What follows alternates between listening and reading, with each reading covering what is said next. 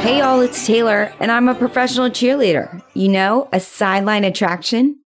I know a lot about sports, but realize a lot of my teammates and sports fans actually don't. And frankly, they don't care about the rules or the athlete stats. What they really want to know is the personal stuff the juicy scoop, the goods, the locker room stories, the gossip on and off the field. That's where I come in.